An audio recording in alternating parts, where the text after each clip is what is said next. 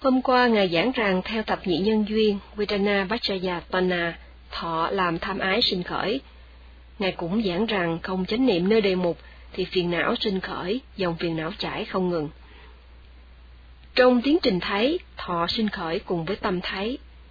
Vì có đối tượng thấy, nghe, ngửi, nếm, xúc chạm vân vân mà có cảm thọ hỷ, hay khổ, hay trung tính sinh khởi. Vậy chúng ta cần chánh niệm đừng tạo nên nghiệp mới khi thọ sinh khởi. Ngài giải thích rằng trong thiền vắng lặng, khi thiền sinh đắc thiền, thì thiền sinh này kinh nghiệm sự an tịnh, mát mẻ, kinh nghiệm thọ hỷ Sukha Vedana.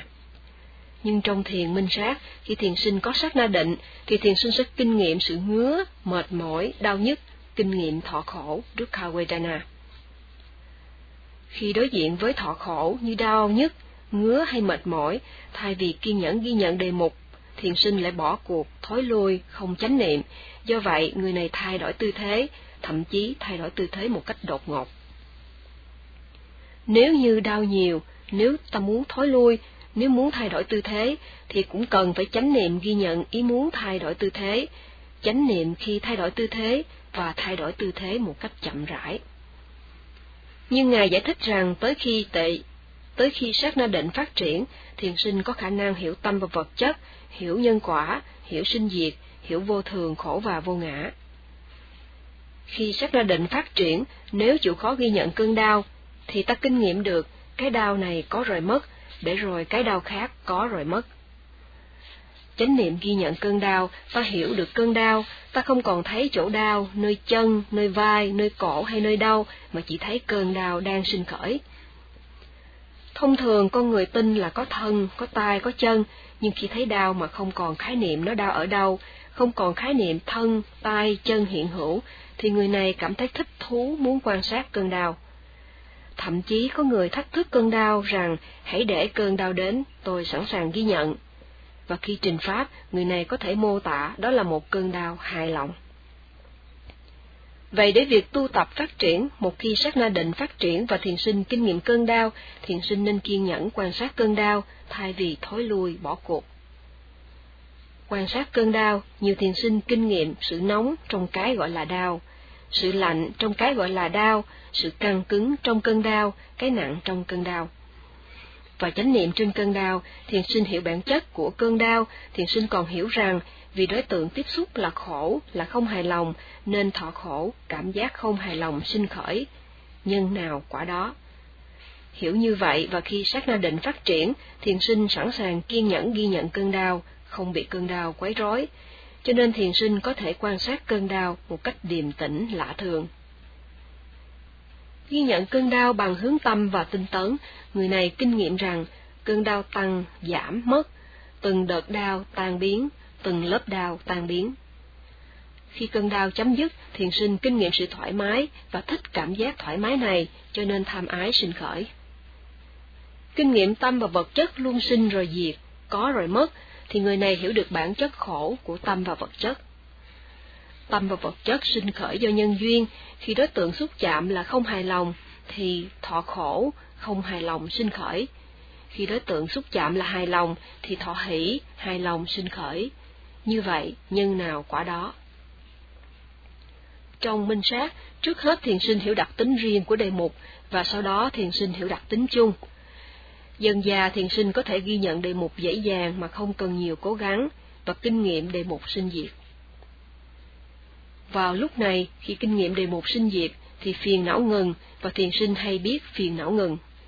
Đến giai đoạn này, máu trong thân trở nên trong sạch, và diện mạo người này trở nên sáng sủa.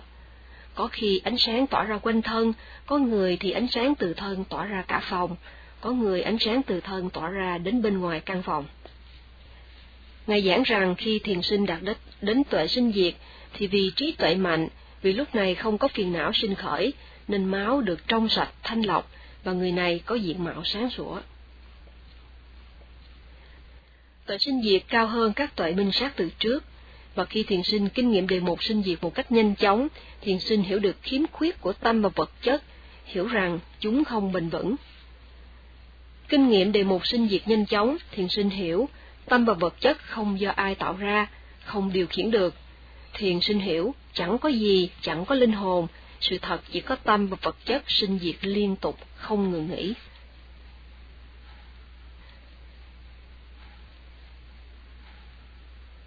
Trong giai đoạn đầu của sự tu tập, thiền sinh phải tinh tấn đưa tâm hướng về đề mục, nhưng đến khi có tự sinh diệt, thì tâm ghi nhận tự động hướng về đề mục mà thiền sinh không cần nhiều cố gắng. Ví như người bắn tên giỏi không cần bỏ nhiều thời gian để nhắm tới mục tiêu, nhưng một khi đã bắn mũi tên ra, thì mũi tên sẽ tự động bay thẳng tới mục tiêu. Và ví như mũi tên cứng cáp không cong gãy mà bay thẳng về mục tiêu, tâm ghi nhận lúc này hướng thẳng về đề mục.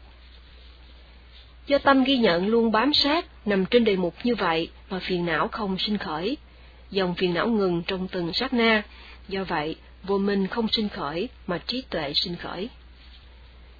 Khi vô minh sinh khởi thì tham lam, giận dữ, ngã mạn, hoài nghi, lười biếng, không xấu hổ, không gây sợ tội lỗi sinh khởi. Nhưng khi trí tuệ sinh khởi thì vô minh, tham lam, giận dữ, ngã mạn, hoài nghi, lười biếng, không xấu hổ, không ghê sợ tội lỗi ngừng bặt. Khi chánh niệm trở nên mạnh mẽ như vậy, dòng phiền não ngừng, ví như đám cháy bị dập tắt. Và thiền sinh còn có thể ghi nhận những đề mục thật nhỏ nhặt, nên hiểu rõ ràng đề mục và không còn tà kiến. Đến tội sinh diệt, vì thấy đề mục mới liên tục sinh khởi, cái sau nói đuôi cái trước, cho nên người này không còn tin rằng mọi thứ chấm dứt sau cái chết, không còn gì sinh khởi nữa, tức là người này không còn tọa kiến Ucheda Dithi. Đến tuệ sinh diệt, vì thấy đề mục liên tục diệt đi nhanh chóng, người này không còn tin rằng có cái gì tồn tại mãi mãi, tức là không có tọa kiến về Sasata Dithi. Trong Uchida Dithi, tà kiến này cho rằng thân do tứ đại hợp thành, thân tồn tại do thức ăn nuôi dưỡng. Khi không có thức ăn thì thân chết và không còn gì sinh khởi sau cái chết. Trong tà kiến sasatta đi thí thì những người này cho rằng có linh hồn và khi thân này hư hoại, linh hồn vẫn còn và sẽ đi vào thân khác. Khi thiền sinh thuần thục trong pháp hành thì có thể ghi nhận đề mục dễ dàng mà không cần nhiều cố gắng, nên hiểu được đề mục rõ ràng, phiền não không sinh khởi, không còn hai loại tà kiến như trên, nhất là ở tuệ sinh diệt, cho nên vào lúc này hỷ lạc phát sinh toàn thân. Có hai giai đoạn mà hỷ lạc phát sinh nhiều nhất là khi thiền sinh vượt qua được cơn đau và khi đạt tới tuệ sinh diệt. Nhưng hỷ lạc ở tuệ sinh diệt cao hơn rất nhiều so với hỷ lạc khi qua được cơn đau.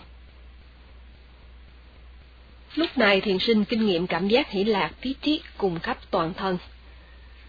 Và Ngài giải thích có năm loại hỷ lạc. Kudaka Biti, hỷ lạc, nổi da gà.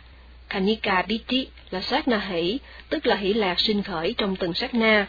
Okhantika piti là hải triều hỷ, tức là hỷ lạc trào dân như nước dân tràn nơi thân. Upeka piti là hỷ lạc khi cảm nhận như là thân quá nhẹ, như thân nhấc bổng khỏi mặt đất. Và Parana Piti là sự sung mãn, hỷ lạc thấm nhuần toàn thân như nước lục tràn hồ. Khi kinh nghiệm loại hỷ lạc này, thì thiền sinh không muốn ngưng ngồi thiền, không muốn mở mắt, dầu đã hết giờ ngồi thiền. Ở tuệ sinh diệt, ngoài hỷ lạc, thiền sinh còn kinh nghiệm trạng thái tâm an tịnh mát mẻ Pasadi. Lúc này thân mát mẻ lạ thường. Có khi trạng thái tâm và thân kinh an, nhẹ nhàng, thư thái, Lahuta. Khi khác, trạng thái tâm trở nên nhu nhuyễn, mềm dẻo, muduta và thiền sinh kinh nghiệm, kinh nghiệm sự mềm mại. Có lúc tâm thích ứng, Kamanyata sinh khởi. Khi thuần thục, khi hiểu được sinh diệt, thì thiền sinh cảm thấy năng động, tươi tỉnh, cảm nhận như thân tâm không còn bệnh hoạn, ương yếu hay mệt mỏi.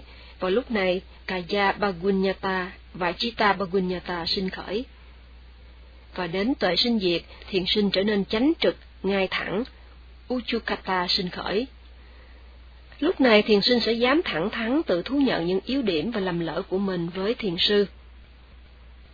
Khi việc thiền tập phát triển, khi an lạc, khinh an, nhu nhuyễn vân vân sinh khởi, thì thiền sinh kinh nghiệm loại hạnh phúc giáo pháp không thể diễn tả được, nó vượt xa hạnh phúc trần gian. Đức Phật nói rằng, người đến nơi ẩn cư tu tập, ghi nhận mà không sót đề mục nào dẫu là đề mục nhỏ nhặt nhất ở giai đoạn sinh diệt, thì tâm người này trở nên an lạc, nơi người này phiền não ngừng sinh khởi và tâm không còn khuấy động bởi tham sân si. Người này có hạnh phúc giáo pháp hơn hẳn hạnh phúc của loài người và chư thiên, một loại hạnh phúc chỉ có trong vườn giáo pháp, và người này có thân tâm thanh tịnh trong sạch.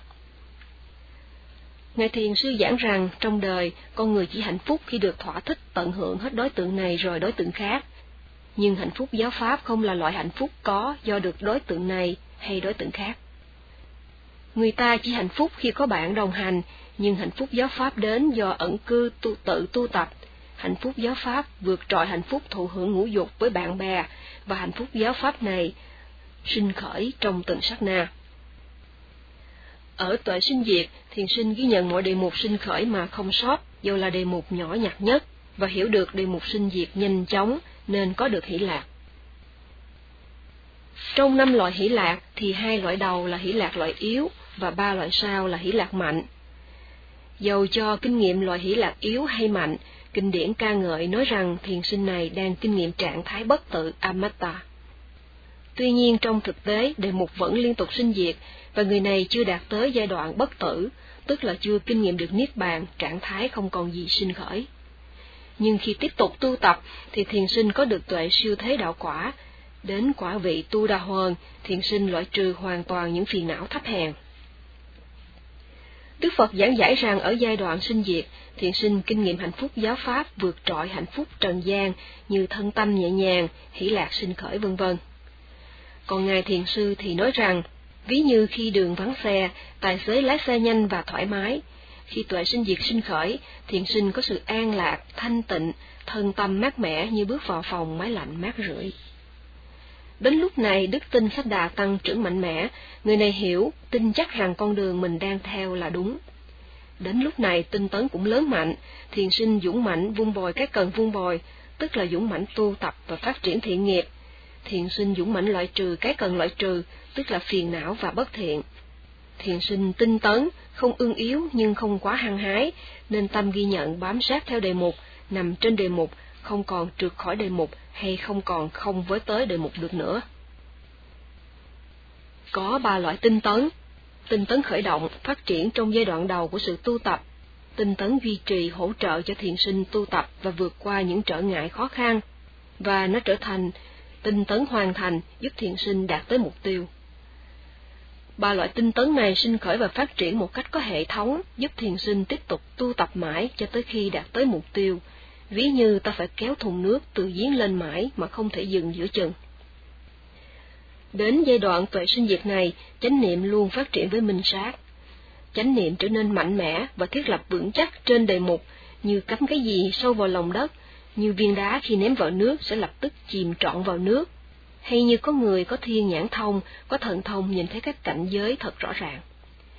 Khi chánh niệm thiết lập vững chắc trên đề mục thì nó trở nên mạnh mẽ, nó phát triển liên tục trong từng sát na, nó theo sát và ghi nhận mọi đề mục sinh khởi, dầu là đề mục nhỏ nhặt nhất.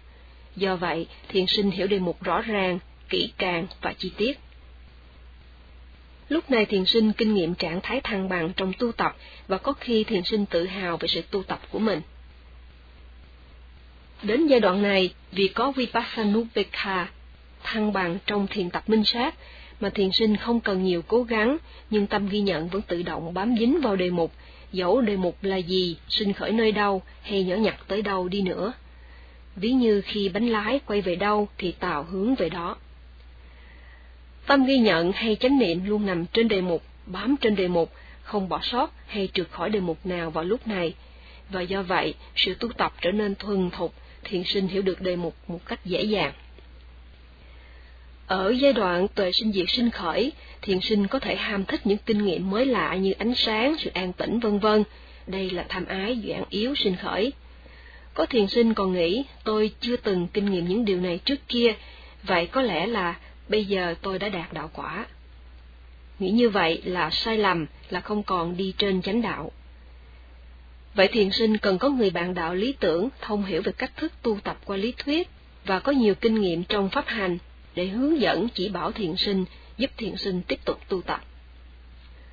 Hiểu lầm là mình đạt thánh đạo và thánh quả, người này có thể ngừng tu tập, việc tu tập sẽ bị hủy hoại, cho nên nói rằng những kinh nghiệm như ánh sáng, an tịnh, khinh an vân vân trong giai đoạn này là những chướng ngại lớn cho thiền sinh.